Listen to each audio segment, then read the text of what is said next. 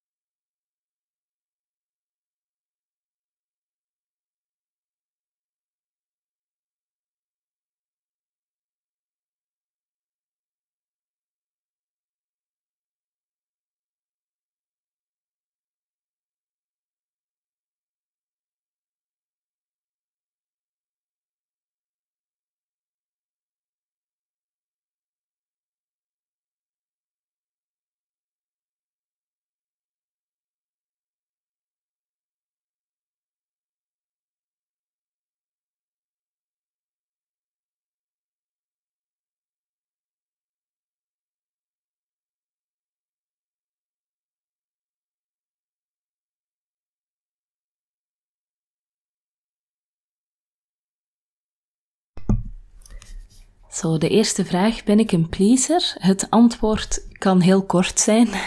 En dat is dan zeker ja, maar ik neem jullie graag even verder mee terug.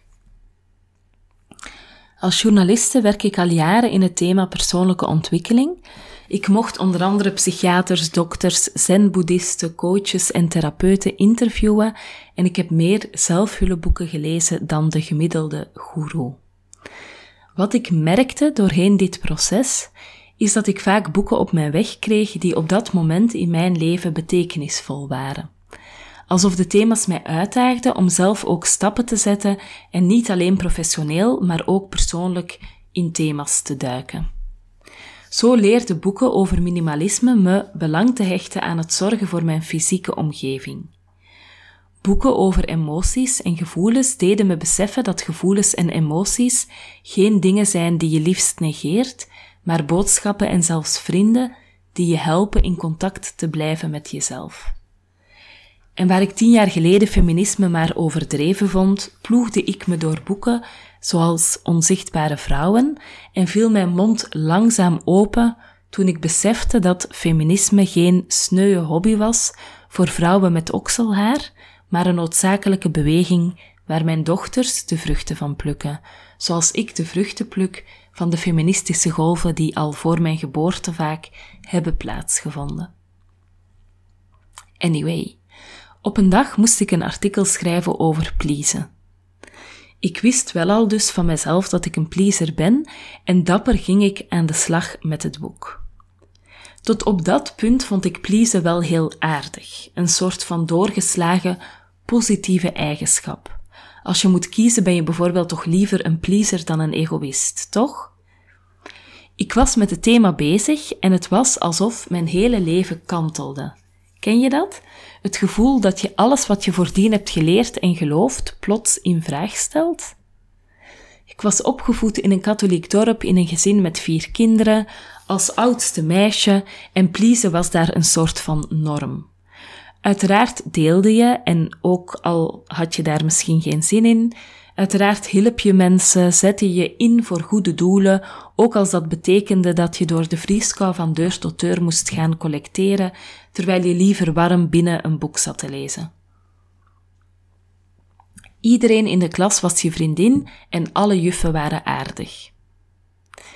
In het boek dat ik las, dat mijn wereld niet echt mijn wereld, maar wel mijn denken wel, uh, of toch mijn denken over pleasen, op zijn kop zetten, las ik dus um, over pleasen. En ik dacht, dat gaat zo'n boek zijn met heel veel mildheid en medelijden. Zo dan, ja, een beetje van je bent een pleaser door omstandigheden. Dat is heel erg voor je. Um, dus uh, laat je helpen om daarmee te stoppen. Maar in plaats van heel erg mild was het boek net streng en duidelijk. En er begon mij iets te dagen. Stel dat jij een vriendin hebt die een pleaser is en die vraagt jou mee op een lange wandeling. Uh, nee, sorry, omgekeerd. Jij vraagt haar mee op een lange wandeling en zij zegt ja. Stel dat je ontdekt dat ze geen zin had, maar enkel ja zei vanuit haar automatische neiging te pleasen. Hoe zou jij je daarbij voelen? Dat zou dus betekenen dat ze niet authentiek ja heeft gezegd. Zou je haar dan nog een keer meevragen? Zou je haar dan vertrouwen? En hoe weet je zeker uh, dat ze dingen zelf wil en dat ze niet aan het pleasen is? Een ander voorbeeld. Je krijgt een verjaardagscadeautje van je zus of een nicht die altijd veel bezig is met anderen. Je voelt aan alles dat ze dit doet omdat ze denkt dat ze het moet doen en dat het niet oprecht vanuit het hart graag en gul gegeven is. Ongeacht de waarde van het cadeau, zou jij er blij mee zijn?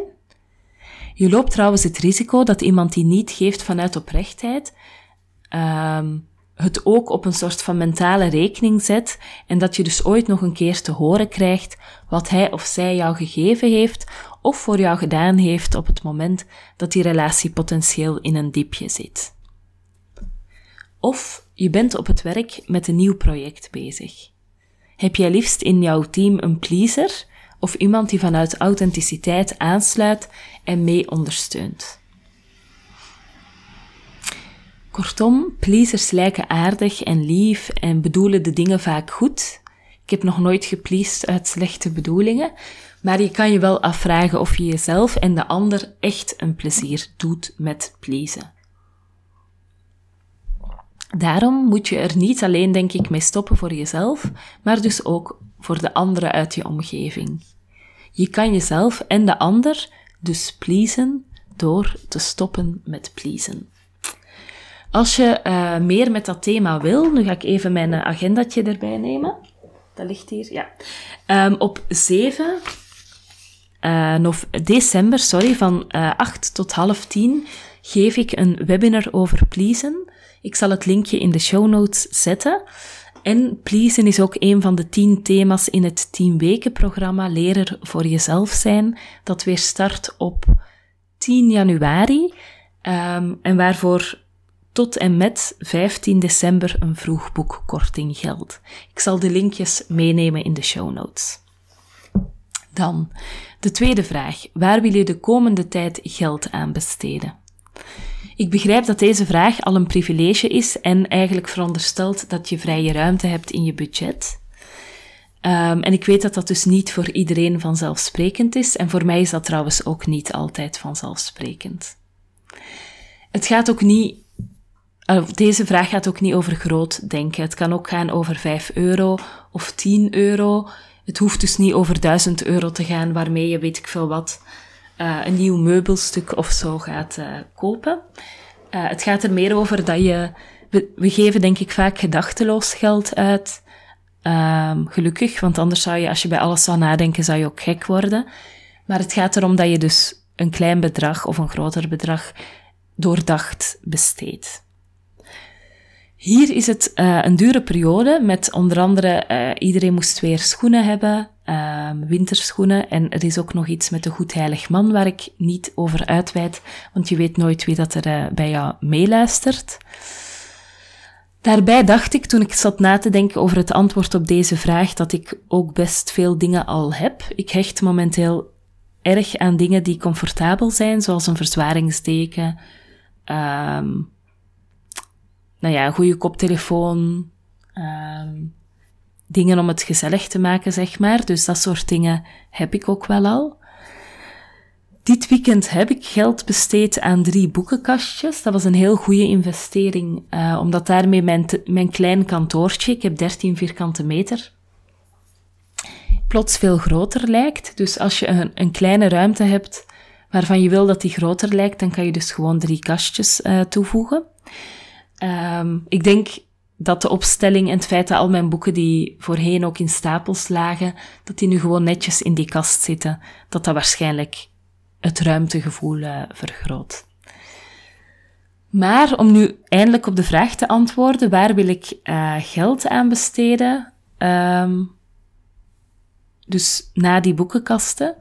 Um, ik denk dat het leuk is als ik met elk van mijn kinderen apart een keer nog uh, iets ga doen. Um, een tijd geleden had ik met mijn oudste zoon een croissantje gaan eten en een koffie. Hij, hij kiest dan ook een keer een koffie. Uh, hij leert koffie drinken, dat vind ik wel heel leuk. Uh, en dat was zo leuk en zo gezellig om dat met ons twee te doen. Uh, gisteren ben ik met de tweede zoon naar de IKEA geweest. Um, en zijn we begonnen met een kopje koffie en hij mocht daar ook iets lekker bij kiezen. Dan zit hij daar zo met zijn fristie en iets lekkers. En ook met de meisjes ga ik wel eens apart met één van de twee dan naar de bib. Mm, bij de bib kan je ook iets drinken en ja, ik merk dat elk van mijn kinderen het heel leuk vindt om zo'n momentje apart met mij te hebben. Dus ik denk dat ik daar even wat geld voor opzij leg, dat ik uh, met elk van mijn kinderen nog een keer zo'n uh, één op één momentje met een koffietje en een fristie of whatever. Trouwens, fristie krijgen ze thuis nooit. Uh, dus dat drinken ze dan als ze mee mogen naar ergens. Maar dat ik zo'n momentjes uh, nog een keer ga inplannen. Want ik denk dat en zij zich daar bijzonder door voelen, uh, maar ik zelf zeker ja, ik, ik geniet daar zelf ook zeker van. Voilà. Tot zover de Tiny Podcast voor vandaag. Je kan me volgen op Instagram, TheTinyPodcast.